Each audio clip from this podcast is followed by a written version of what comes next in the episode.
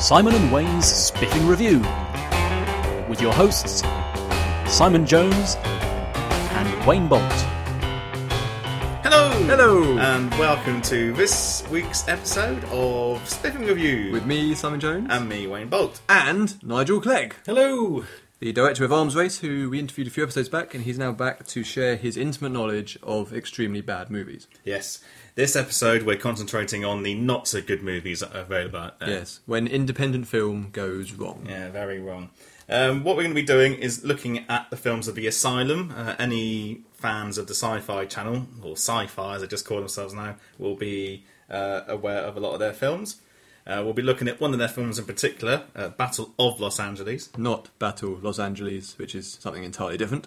Yes, uh, we'll also be going to the trailer park once again, and also our other new feature, Movie Watch. Yes, and we'll be wrapping up with a look at the infamous movie Birdemic, I'm which sorry, is still sorry giving me, that. yes, nasty flashbacks. nasty flashbacks. So let's kick off with comparatively an excellent movie, Battle of Los Angeles. Yes. Before we do that, I thought I'd just give you a bit of a background to the asylum, uh, who were responsible for a number of travesties. Yeah, responsible is the word as well. Yeah, they're, they're a film studio uh, based in Hollywood, USA, um, that specialises in producing straight to DVD, stroke TV movies, uh, most, notably, most notably for the Sci Fi channel, Sci Fi. And to be fair, I've not seen these films anywhere else other than. Uh, for some reason, on the DVD, I don't know why I own it. Oh, I don't own it. I don't own it. It's just it's here. You don't admit to that. No. Anyway, the asylum were founded by former Village Roadshow executives uh, David Rimawi, Sherri Strain, and director David Michael Latt in 1997. Now, I'm basically reading off of Wikipedia here, so if you really want to find out all the intricate details, then go there. But essentially, it seems to be some um, executives who were a bit miffed with film production and decided to do their own version of it. Yeah, because they had obviously much better ideas of how to do it. Yes. Uh, what they're famous for are what they like to call mockbusters, where they have a look at a particularly um, a particularly well liked film or famous film or any sort of film that's going to make a lot of money and put their own spin on it. Hence, Battle of Los, Angeles. not Battle Los Angeles.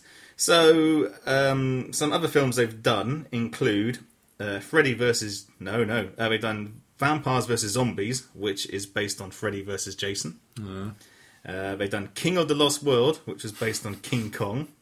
And The Lost World. Yeah, yeah. They've done H.G. Wells's War of the Worlds, which is based on, of course, H.G. Wells's War of the Worlds. Yeah, and I'm sure it's much closer to the original text. Yeah. And, uh, Yeah. One of the worst of the films I've seen, which is the Da Vinci Treasure, um, based on, of course, with Da Vinci Code, but the Da Vinci Treasure starring Lance Henriksen, who you can see is in the film, wondering why he's in the film. yeah, and he's done a lot of weird Yeah. stuff. They've done Snakes on the Train, which is based, of course, on Snakes on the Plane. Um, Transmorphers, which is based on Transformers. Probably with substantially Yeah. less impressive Yeah. special effects. Can, can you spot the uh, spot the pattern here? Yeah. So Um, you've seen quite a few of these, Wayne? I have, yeah, yeah. I'm not entirely sure why. no, no. mostly because they they seem to have this rather nasty habit of being on the sci-fi channel, and then you sort of just get stuck watching them, thinking this is terrible, absolutely terrible. Yeah, a much safer way is to never watch the Sci-Fi Channel because then you never run the risk of accidentally Yeah. catching an asylum movie. Yeah, So, Battle of Los Angeles. This was my first encounter with an asylum movie. Uh, would you say this was one of their better efforts or one of their worst efforts? well, it's certainly one I've enjoyed watching more, but that was mostly due to the fact that there were a few of us watching it. Uh, with some beer and pizza, Yeah. and we were all able to mock the film to, uh, together. Yeah, it's like a little support group. I think if Yeah. uh, if you're on your own, it'd probably be quite traumatizing Yes, instead. Um, so yeah, Battle of Los Angeles, aliens appear out of the sky in a badly edited sequence where you're not entirely sure what's happening. Uh, attack Los Angeles. Well, it looks like they're attacking Los Angeles, but It could be any yeah, city. Just half a dozen people who happen to be on the film lot. Yes, and, and then the entire action takes place on a weird set they found in the middle of nowhere, which appears to be a rundown army base that Yeah. they pretend is an active army base. Yeah. even though it's staffed by about five people. Yeah. All of which are stereotypes anyway. You, Yes. you, don't, you don't need much more than that. It's got the shouty sergeant major you norm- normally get in these sorts of things. Um, yeah, you, you get troopers who don't really know what's going on. Um, you got your ninja air pilots. Yes, that stereotype there. Yeah, yeah, and um, yeah, samurai women from the future. Yeah, that ne- never did quite make sense. No, Ev- everything about the film, and I assume this is common to all their stuff, is that it does feel like it's made up as they go along. There's not very much in terms of planning or thinking about it in advance. It's, it's one of those think of an idea down the pub, then go and make it. The difference being that they've got this whole setup where they somehow get it on TV and distribute it, Yeah. uh, and it, they've built this whole industry around it. Even though the actual material they're putting out is consistently Yes. fairly awful. Well, well, the asylum work schedule uh, is typically four months um, from the decision to create the film to the finished product, and the script can take from an hour to a few re- weeks to write. Wow. yeah. Because these are films that, in theory, are working on a similar scale to major Hollywood blockbusters in terms of the number of visual effect shots and Yeah. the stuff that's happening. Um, but when you describe one of the scenes where it might be a ninja jumping off the top of a building and impaling an alien spacecraft, Yeah. and you know, it sounds impressive, but Yeah. The way they do it is about as quick and as cheap as you could possibly imagine. yeah, Um, what struck me about it is that with a little bit of effort, you could turn it into a passable, enjoyable B movie. But as it is, it kind of exists on this level below that, where it doesn't even get up to that kind of level. no, but it, it's a level at which they're making money, though, isn't it? Mm, yeah, They're obviously doing this. If you can turn out a film in four months, and you're not going to have a huge budget on these sorts of things, um, and you flog it to the Sci-Fi Channel, who's going to show it around the world, they're going to make must be making profit out of it. yeah. I mean, it's presumably absolute bare minimum costs, Yeah. so that they can get back whatever it is they want and rely on people who like bad movies Yeah. and I mean- catch it on the Sci-Fi Channel Yeah. randomly. Oh, and we, we could try and summarise the story a little bit for you of Battle of Los Angeles, but it, Shouldn't all, take too long. it all got a bit hazy at the end. And Simon started by saying uh, some aliens, which appeared to have visited the Earth before, sometime Yes. around the Second World War. Maybe, Maybe. Like, I kind of forgot about that yeah, through. yeah. Um, uh, turn up, uh, start looking like they're blowing stuff up in Los Angeles, but when you look at it, they must have very good weaponry because they leave no waste behind after they've destroyed something. Yes, indeed. It's almost as if uh, it was never there in the first place. Um, there's some personal drama with a pilot right at the start, which he flies off, and that appears to never get resolved. Yeah. I never quite worked out what happened there. Um, and there's uh, somebody from the Second World War turns up who met the aliens before, and then somebody from Majestic 12 turns up who. Then the aliens might not be the ones attacking; it might be something else Yeah. or something. Then the aliens might be slaves, but maybe they're not. yeah, and then they go to the Sarlacc pit. Well, there's, a, there's an end sequence that is attempting to do what Independence Day did, but doesn't quite have the visual effects. But it's, you can say do about everything about the film. Now. It's trying to do something something else has already done, but everything else we've done it better. Yes, there's quite a lot of Independence Day in it. Uh, they do start going a bit Star Warsy, Yeah, um, and many other um, film references in it, but they just seem to do it poorly. yeah. It's, it's it's a really good example of taking all these films that have done certain things really, really well, and then this little glimpse into what would have happened if it was made by people with Yeah. no skill, Yeah, uh, other than other than presumably skill at working a budget and Yeah. somehow making this stuff. yeah. It's, also, it's also a bit disappointing in that the actual area that they shot the film looked like it had a lot of potential. The Hmm. old army base could have actually been used quite well, and also they had things like an APC, which is actually a very handy piece of equipment, but it was just all shot in such a bad way. That, Yeah, uh, that's the thing. It's not just the visual effects because the visual effects are these kind of early '90s CG, really terrible quality effects. But it's not just that. It's every aspect of the film is poorly done. Like you say, there's a really cool location they've got, and you know they've got actors, not necessarily the best actors in the world, but they've got a cast there, and they've got the equipment to film it with, although maybe various different cameras, given the quality.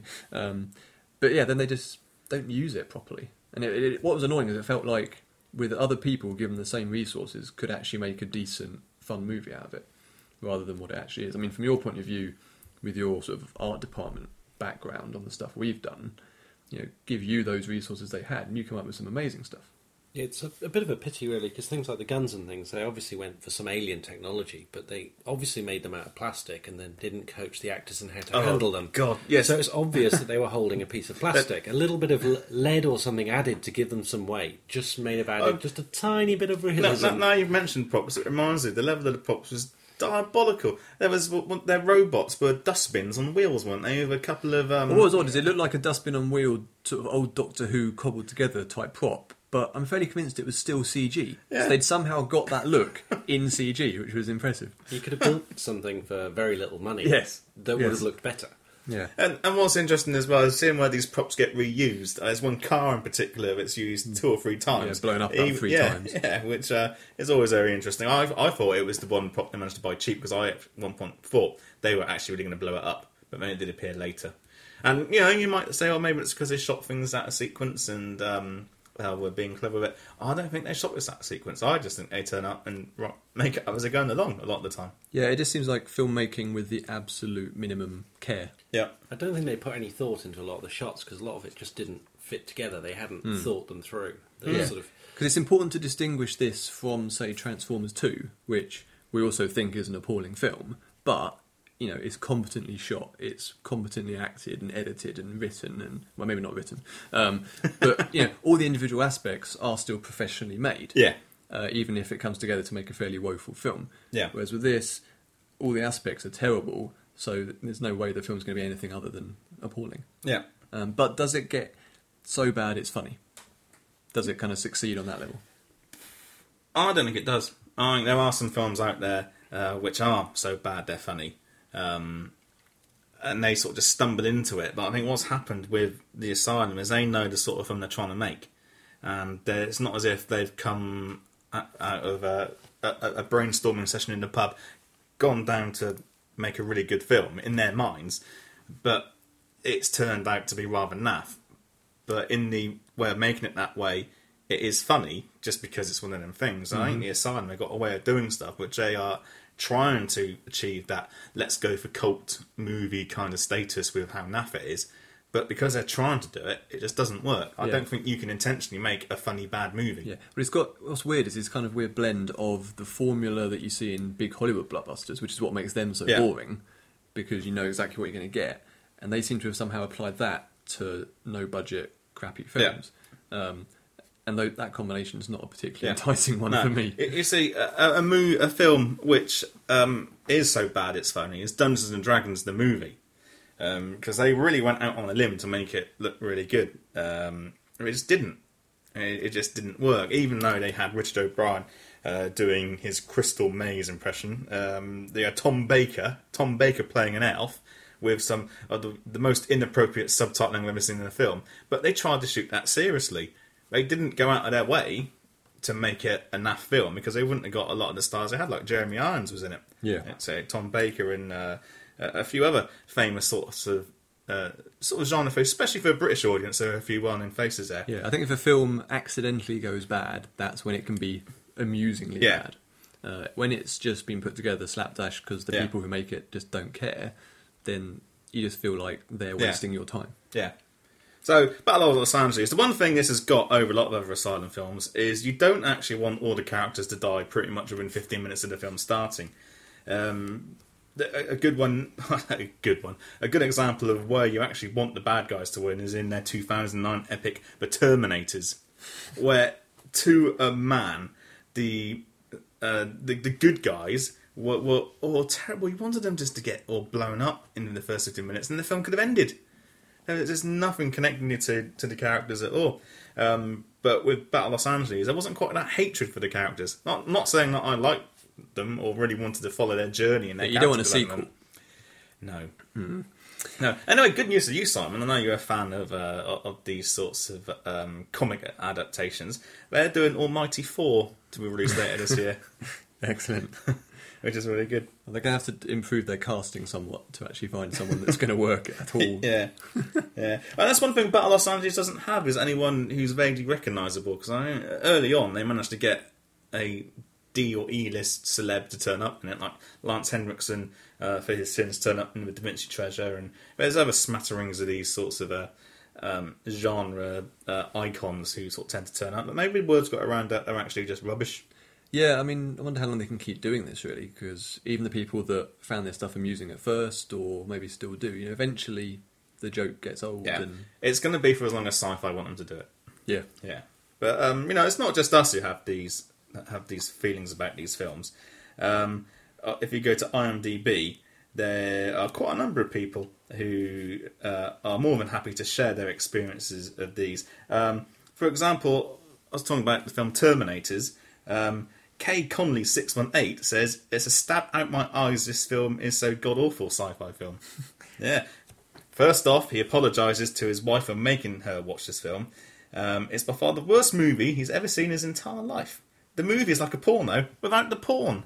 Does this sound Actually- familiar? Yeah, that is a really good point.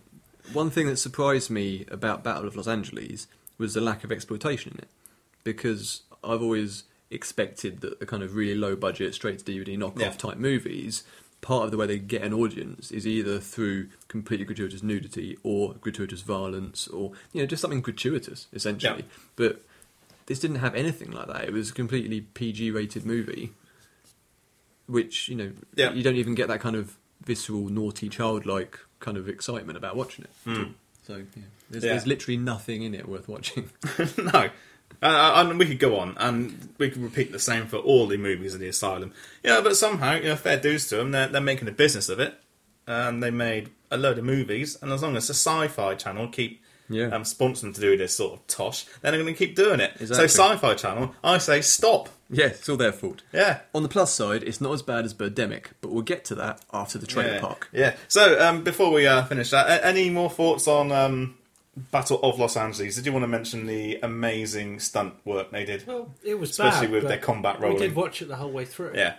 There was no, you know, although it was it was pretty difficult to watch. We actually got through to the end of it, Yeah. which is quite an achievement. But, but could you have sat down on your own and watched that film I, don't know. and enjoyed it all the way through? I think so. I mean, it's definitely one of these films. If we're going to watch it, and it's the same with the other Asylum movies, I think the only way to watch it is half drunk, leading to full drunk, with a bunch of mates who can all take the mick out as you go along. And I think you enjoy the experience of watching it, but not actually The movie. The movie itself. Mm-hmm. So enough of that. Yeah, but if you want to get an idea as to the sort of thing it is, go onto any review website and um, have a look at pretty much all the one star reviews. Do you get the occasional um, idiot? Yeah, I um, imagine the comments are far more entertaining than the actual movies themselves. Yes, yes, indeed. Right, okay, so that brings us on now to the trailer park. We've Now- taken a slightly different approach this week. Rather than going to the Apple Movie Trailers website, because that's been annoying us increasingly, Yeah. um, we've instead gone to IMDb to look at their collection of the latest trailers. Yes, first of all, we have Rise of the Planet of the Apes. Yes, or Rise of the Trailer of the Planet of the Apes, as I like to call it. Which is yet another Planet of the Apes movie, but they're clearly running out of titles. Yes. But it, yeah, it's, and it's not even the Rise of the Planet of the Apes, is it? It's the prequel to the Rise of the Planet of the Apes. Yes, it's the rise of the idea of the Planet of the Yeah, Apes. It- it's the rise of the apes and being tested on of the apes Yeah. in a tribe. Yeah, rise of the experiment that led Yeah. to the rise of the apes. Yes. There were apes in it. Yeah, There were apes, yeah. yes. Well, it's, it's yeah, it should be called the testing of the monkeys that leads to the rise of the Planet of the Apes. Yes, that would be more descriptive. Yeah, Yeah. yeah. Well, that's what we've seen anyway. Uh, it's di- directed by Rupert Wyatt and it stars James Franco and Andy Serkis. Now, I'm guessing Andy Serkis is most of the monkeys. Yes. Yeah, he does like doing monkeys. Yeah, yeah. I, I don't know. He's, he's a good actor he, in uh, stuff when he's been just Andy Serkis. Well, not just Andy Serkis, but when he's not been used as a motion Yes, capture. when his uh, actual monkey. body is in it. Yeah, it's Yeah. quite good. Um, well, it's just going to be like a Planet of the Apes movie, isn't it? Yeah.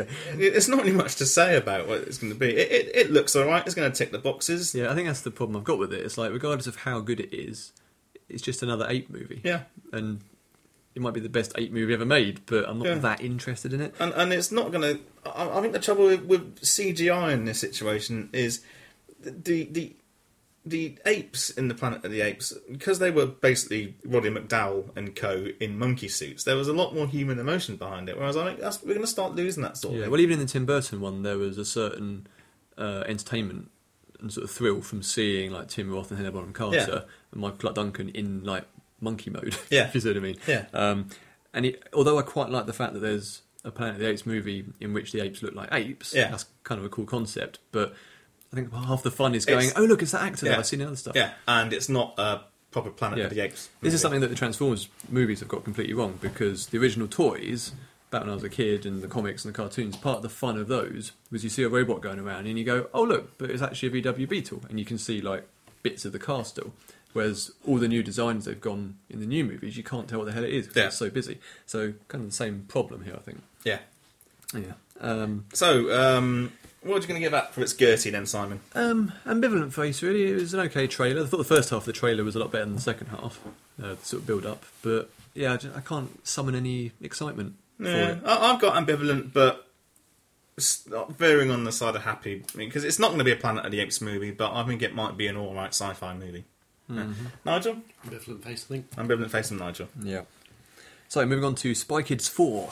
Yeah, well, Spy Kids 4D, 4D. 4D, yeah, Wow. and I'm quite interesting this because surely a lot of films have already been shot in 4D. Yes, I'm that's just moving through time. Yes, If it was just a single frame, then that wouldn't be shot in 4D, but that's what you call a, a picture. yeah, So someone should probably have told them that. yeah. So uh, films are nothing more than 4D pictures. Yes, exactly. Anyway, so it's subtitled "All the Time in the World," which I think is why they're playing on the 4D thing because it's Yeah. going to be in 3D. It's Spy Kids 4, and it's 4D. And, and it's all about time and stuff. Yeah. That's quite clever, actually. I'll let them off then. Oh, okay, good. um, so it looks like the only star and note in it is Jessica Alba. Um, she's done some acting with some children.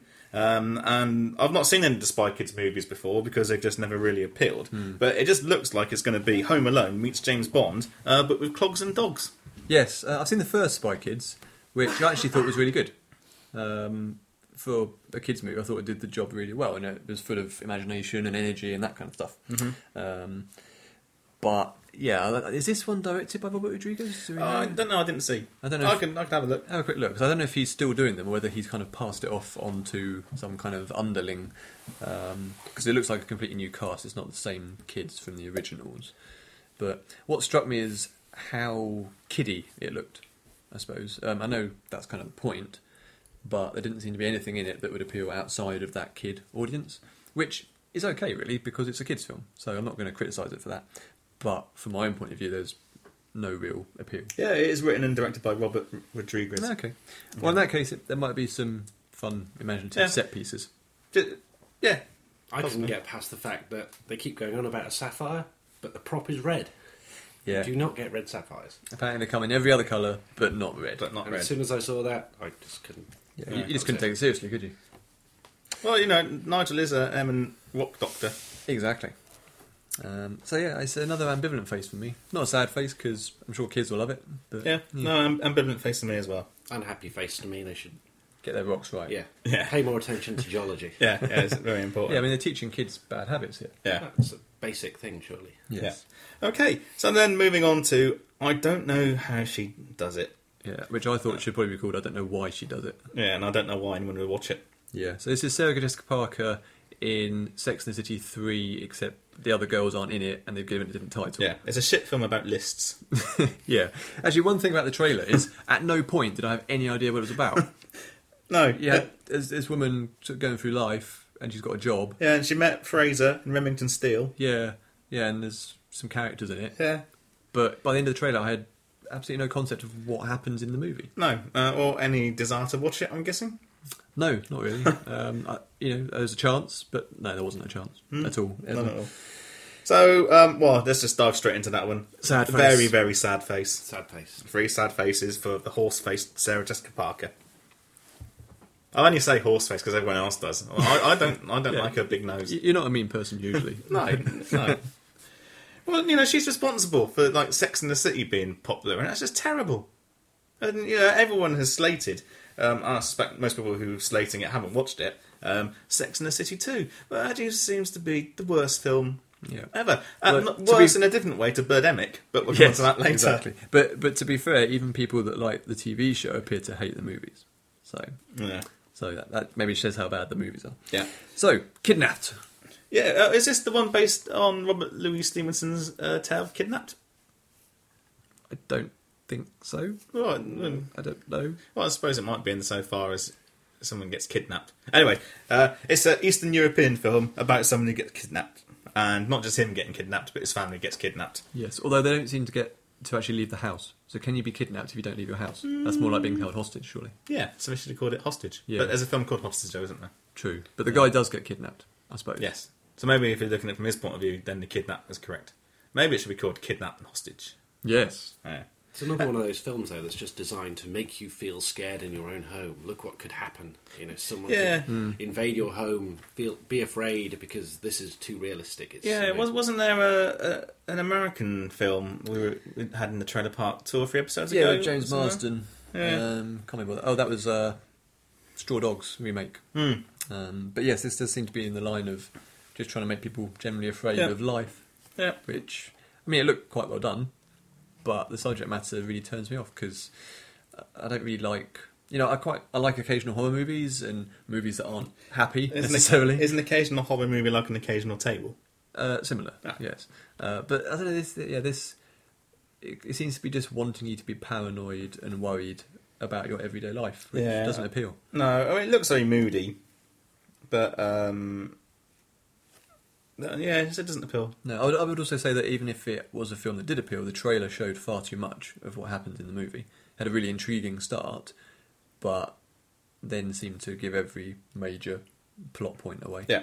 Anyway, um, it sounds like we're not fans of it. Um, I'm going to give it an ambivalent face because it looks like it will be a very moody and very well shot, very well executed film. Yeah. Just not one that appeals to me. So ambivalent face. Yeah, same here. I mean, it did look quite good. Yeah. Just not very nice. Which And is a happy face for me. I think I'd, I'd leave the cinema feeling grumpy, and I don't like leaving the cinema feeling grumpy. Oh, okay. So, last trailer is Shark Night, which we picked specifically because. Shark Night So- 3D. Oh, Shark, yeah, whatever. Um, so, yeah, we picked this because it kind of fits in with the films we're reviewing this episode. Uh, by the title, at least, we thought it would fit in. Um, but then turns out it's produced by actual professional producers Yeah. and directed by someone that has made Yeah. good, well, not good, but yeah. professionally put together films. Well, it's directed by David R. Ellis uh, and starring Sara uh, Paxton and Dustin Milligan. I'm, I'm big fans of all of them. yeah, oh, I'm Yeah. glad. Uh, well, it's, it's another American spring break movie, but um, didn't we have this last year with Piranha 3D? It was an American spring break movie, but with piranhas. Bake. Uh, spring break. Yeah, except Piranha seemed to be very much going for the comedy, silly Hmm. angle, whereas this seems to be going for the Yeah. more horrific kind of Yeah. Jaws meets Hostel kind of look. Yeah. Um, Well, it is uh, from the producers of Hostel and Texas Chainsaw Massacre. yes, indeed. Um, it seemed from the trailer to be kind of like an asylum movie, but made by people who are competent. Hmm. Um, but the actual stuff it's about is still fairly Yeah. generic. Yeah, well, it just looks too much shot like shot by shot like Jaws.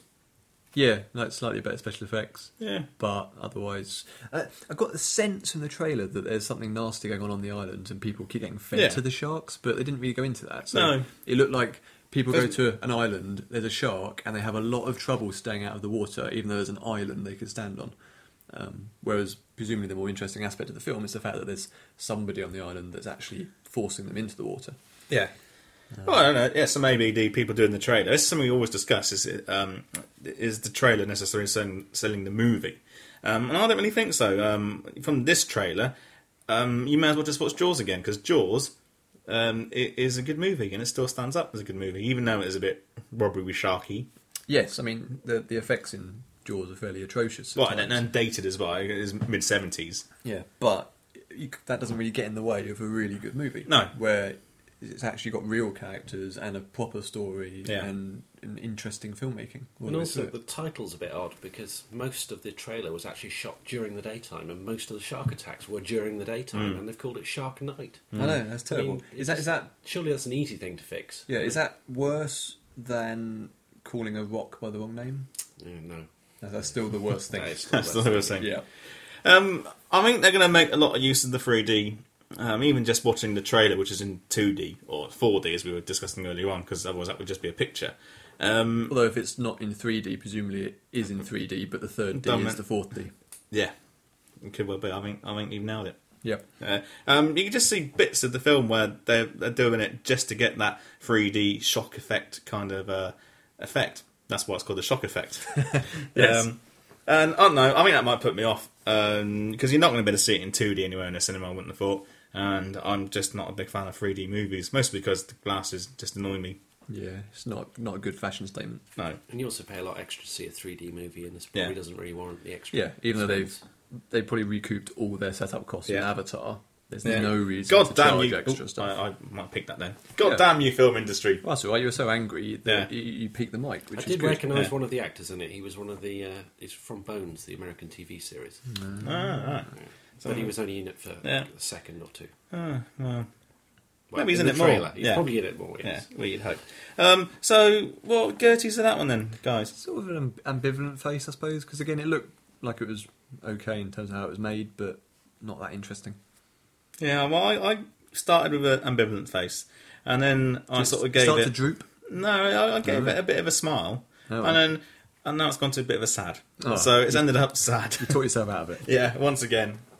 I'd go for ambivalent. I might watch it, but I wouldn't go out of my way to watch it. I, th- I think it could be another one of those movies that if you watch it with a bunch of people, it could be quite entertaining, Yeah, but probably not one to watch on your own. yeah. Well, which probably means it's not a good one to watch in a cinema because you can't really sit there. Um, well, you can sit there in a cinema and, uh, and start barracking a film. Well, if it's Skyline, you can. Yeah, that's allowable. Um, anyway, uh, yeah, it does look like uh, another group viewing uh, to get the most out of it, i.e., to not hear most of the dialogue and uh, to worry about your pizza as opposed to the plot. exactly.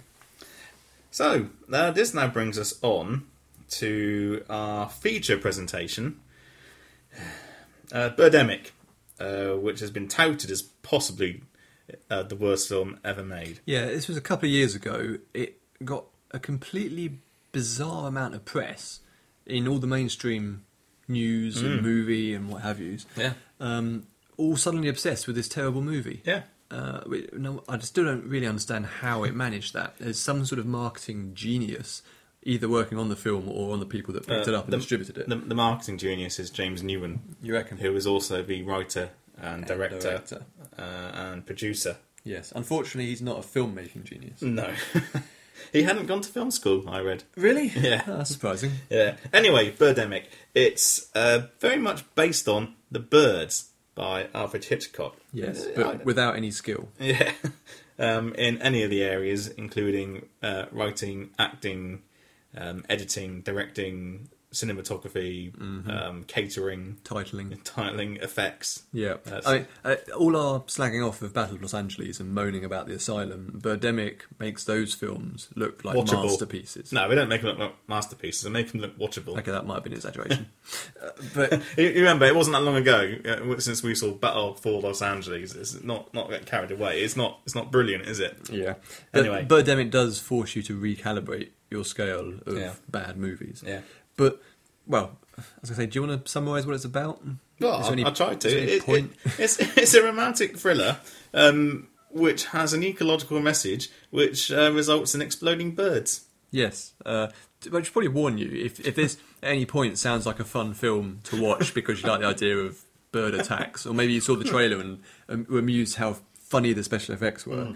It's worth pointing out that the first forty-five minutes are a really really bad soap opera with terrible acting, terrible writing. There's no bird attacks at all. No, there are a couple of birds though.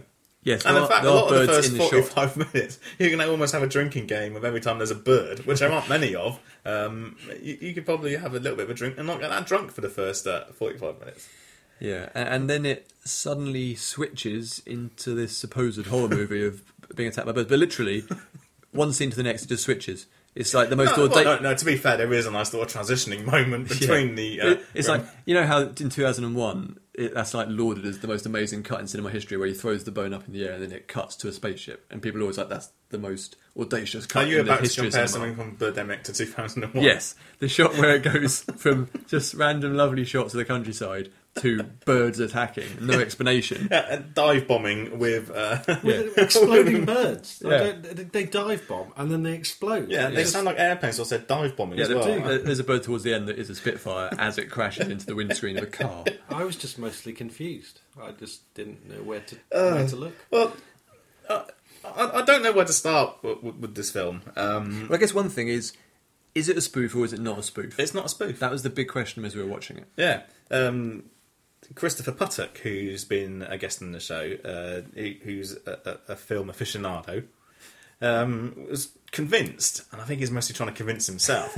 that uh, James Nguyen, uh, the director, writer, producer, cook, um, was uh, was very very clever and has actually duped the world into watching a very, very, very, very, very, very, very good parody of bad movies. But he hasn't. It's just made a bad movie. Yeah, I'm afraid, Christopher, that is the case. Yeah. this isn't someone gone out their way to do it. Is to uh, to go always done in the style of like those 1940 style horror movies and all Hitchcock and stuff. No, Christopher knew it's, It's just, just bad. yeah. Chris did seem increasingly desperate as the film went along to justify his position on that one. yeah, yeah. Um, yeah, I mean, I, I wasn't sure because some of it is so awful, it doesn't make any sense. Like some of the sound dropouts all the Mm. Yeah. way through it. I can't think really of a logical way that could happen unless you did it deliberately. In, in some of the cases, it just doesn't, doesn't make any sense. No. Whatever workflow he had is ridiculous. Um, but yeah, I, I get the feeling it it wasn't a spoof. But what one thing I think might be the case is because it also sort of might explain why half the film is a drama with no horror or fantasy element at all, hmm. and then the second half is completely different. I do wonder if they were making what they hoped was a serious drama, realised halfway through that it wasn't going to work because it was terrible, then threw in this bird stuff that also turned out terrible, and then he maybe increased how bad it was because he knew that if he just made it bad in a normal way, as in you know it was edited and the sound actually worked, even if it was all bad, that wouldn't have got him any press. But, But, but, but surely, if that was going to happen, then that would have leaked out onto the internet. That, that is the plan behind it. And there's nowhere I can't find anything on the World Wide Web which even suggests or hints that that is what it's out to that do. it was deliberate. Yeah. yeah. Um, But I don't think you should deliberately go out to make a bad movie. I like bad movies because they're accidentally bad. But to deliberately go out and make a bad movie is just kind of pointless. because he can't do it. Uh, there's been a few articles I've read saying you can't make a cult film. You, you just can't It just find a way happens, to do it. Yeah. or it doesn't. Yeah. Yeah. and I think, like you're saying, yeah, there's no point making a bad movie because all you've done is just waste your time. Hmm. So even if you do it really well and really cleverly, it's still a, a bit irrelevant, really. Uh, Yeah. And what what was um, other other things we can mention about it, it- the acting in it? It really is terrible. Uh, the lead character, uh, Rod, uh, was played by Alan Bagh. Um, yeah, terrible. I mean, we could all act better than that. No, Yeah. I couldn't. No, you could. No, you didn't see all the film. You see, Nigel didn't see all the film. He uh, he bottled it. He ducked out. Yeah. That's his joke. Yeah, I mean, on, Uh, um, sometimes when we review films, people often say, "I could act better than that," and generally they couldn't Hmm. because even well, the lame actors in major movies, you don't realise actually they're still doing quite a good job. Yeah. Um, but in this case, it is true. Yeah. Literally anybody could act as well, if not better, than the actors Hmm. in the film. Yeah, uh, Whitney Moore played the uh, female lead in it, uh, Natalie. Um, she was cast after uh, James Nguyen uh, saw her picture on the casting website, and uh, was just cast pretty much there and then. She's done a couple of interviews afterwards, uh, not being particularly um, polite about the film. Uh, they were led to believe the effects were going to be slightly better. Now, the effects are nothing more than um, Like animated gifs yeah, stuck on yeah, top. animated gifs is stuck on top of the movie. It's just crazy, and it's quite funny. For the first couple of minutes you see it, you think, "Haha, isn't that funny?" But then there's another forty-five minutes of it. This is labouring a point. I mean, it- this film could have done with like ninety minutes of it being chopped. Yes. Yeah. Or, yeah. Definitely. There was definitely one sequence where he was following a car around for a rather large amount of time, and you could have cut that down to oh. about five seconds. Oh yeah, there's fascination with cars and car parks. The, the amount of times you saw a car just either going into a car park or pulling behind another car, Well, I did- did see or like just he- watching its journey. Yeah, it's like he didn't realise that between scenes, like one scene ends and then there's the next scene, you can just cut from one to the other. You don't have to show how the characters got from scene A to scene B hmm. because the audience will fill it in themselves. Yeah, yeah, because audiences are clever like that. Yes. Uh, and this is the it, it, parts of it are so bad, like the, the visual effects, for example, but they're so prevalent. It's not like there's one visual effect in the film that they cocked up and it didn't work very well. In which case, you might be like, you know, like, um, it- it's such a major element of the film for them to be that bad does make me suspicious about the film itself and how serious or how spoofy it is. Because if if it's just a genuinely bad movie, I can't see how it could be that bad. But also, I can't see how it could be that bad and get distribution. Um, because it became a I would say cult hit or cult favourite. It's not. It's one of those Media movies. phenomenon? Yeah, Yeah. yeah. it's, a, it's a phenomenon. It's one of those things where I think people go out their way to watch it. I mean, we went out our way to watch it Because you can't believe it's that bad. Yeah, and, and then it is. It really is. Anyway, we could go on. Um, special mention for Tippi Hen- Hedren, who was who was in it. Tippi Hedren, of course, was the lead actress in The Birds.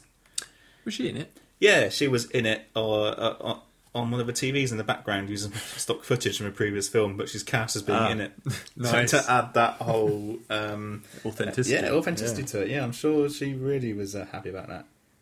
But there we go. So that's it. That's terrible, terrible, terrible film. Mm, absolutely worthless in every regard. Yeah, uh, I I really wouldn't recommend anyone buy the DVD.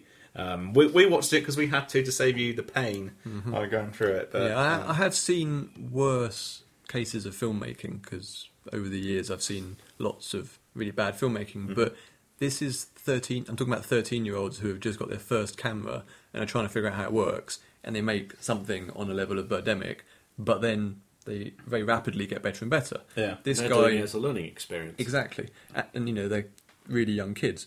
This guy was, I don't know what, in his thirties when he made this, and he made a few films beforehand. Supposedly, there's just no excuse. no. Um, he should probably be arrested. Yeah, yeah. Before he gets to finish Birdemic Two, The Resurrection 3D, which is uh, planned for release later this year. Lovely. Uh, I won't be bothering with that. Alan Bagh is returning. Yeah, in the role of Rod. So Excellent. there we go. So that's it, and really, um, yeah, we watch these films. So you don't have to. Indeed. So yes, but don't be put off from like indie alternative movies because Yeah. there are some good ones out there, Yeah. and we'll, we'll try to focus on some of the good ones in future Yes. episodes. Um, but before we go, uh, we forgot after the trailer park to do movie watch. Did we? What movies have you been watching? Oh, these two. Yes. Does that put you off watching movies? Yeah, for a bit. This might be the end of uh, Spiffing. Review. It might be. We'll have to find something good. Yeah. Well, actually, on the, on the theme of terrible movies, I saw a, uh snippet of Dino Shark. Oh yes. Yeah. Uh, I didn't see the whole thing because I couldn't quite manage it. Hmm. But I watched about half an hour of it, and it. What was amazing is that literally nothing happened. People got in a boat, drove around a bit, got out of a boat, looked at a special effect in the water, and went, and then got back in the boat and drove around a bit. Uh, I'm not sure you drive boats. Is that pilot? Maybe Sail. Sail. No, Well, it wasn't a it depends on the sailboat. boat. That'd be too classy. I mean, yeah, you pilot it. Pilot boat. That's what's that's what's strange about these movies because you think they're going to be these exploitation, Yeah. fun, crazy things, but then you realise they're actually Yeah. just incredibly boring. Yeah. Oh, also talking to, of films like that, stay away from uh, sci-fi films ending with apocalypse, such as Stonehenge Apocalypse and especially Quantum Apocalypse. Of the two, watch Stonehenge Apocalypse, but stay away from Quantum Apocalypse. It's a film where it's dull, terrible, awful acting. And at the end of the film, they basically go back in time as if nothing had happened. So you may as well not have bothered watching it. it wasn't a particularly exciting journey anyway. But do you not think these films serve a purpose in that they're helping people who suffer from insomnia late at night to convince themselves But they don't going to know bed because you, is in fact a 'cause good you just get angry watching it, and you want to see how bad it can get. I find it inspires ah. me to sleep. All right. Anyway, have, have you seen any other movies worth watching recently? Only come out. I did good? see the remake of the Andromeda Strain, which looked like it had potential, but only if you've actually seen the original film. Oh, really? It looked like it could have been quite good, but I'm pretty convinced they cut out some major parts of the script, which were quite kind of essential to the story. Oh yeah, don't let story get in the way of to the film. point where I kept going back to check my DVD to see if, like, for some reason it had skipped 15 Yeah. minutes. It was uh, a bit difficult to understand it. So Anyway, I suppose we've got looking forward. Um, new Harry Potter coming out soon. That should yes, be good. closer to now is the X Men film, Yeah. which I think is out this week. Yes. Um, so I will be definitely seeing that. That's so Matthew we- Vaughn and Yes, Ken that's- Goldman again, isn't That's it? their follow up to Kick Ass, which Yeah. was your top film of It last was year, indeed, yeah. and my well in my top something or other. Uh, excellent movie, and this is going to be interesting because obviously Kick Ass was this kind of deconstruction, taking the piss out of comics. Yeah. and now he's gone straight from that to doing an actual comic book movie. Yes. so So it should be good. Yeah, Anyway, so that's it. Unless you've got any more tidbits. No, I don't think so. Okay, and so we'd just like to thank uh, Nigel Clegg for coming in and joining us, and uh, I apologise for making him watch some of Birdemic, but he should apologise to us for not watching it all like the rest of us did. Yeah, we suffered all the way through. we did indeed. So Right, that glad you you don't have to. Anyway, so until next time, where hopefully we'll have some slightly more cheery movies we can get really enthusiastic about. Um, don't watch Gamer. Still, don't watch Gamer. Yeah, that's still worse. Yeah. Goodbye. Goodbye. If you'd like to contact us, you can email Simon and Wayne at spiffingreview.com, follow us on Twitter at spiffingreview, or visit our website at spiffingreview.com. Spiffing Review is an It's a Trap production.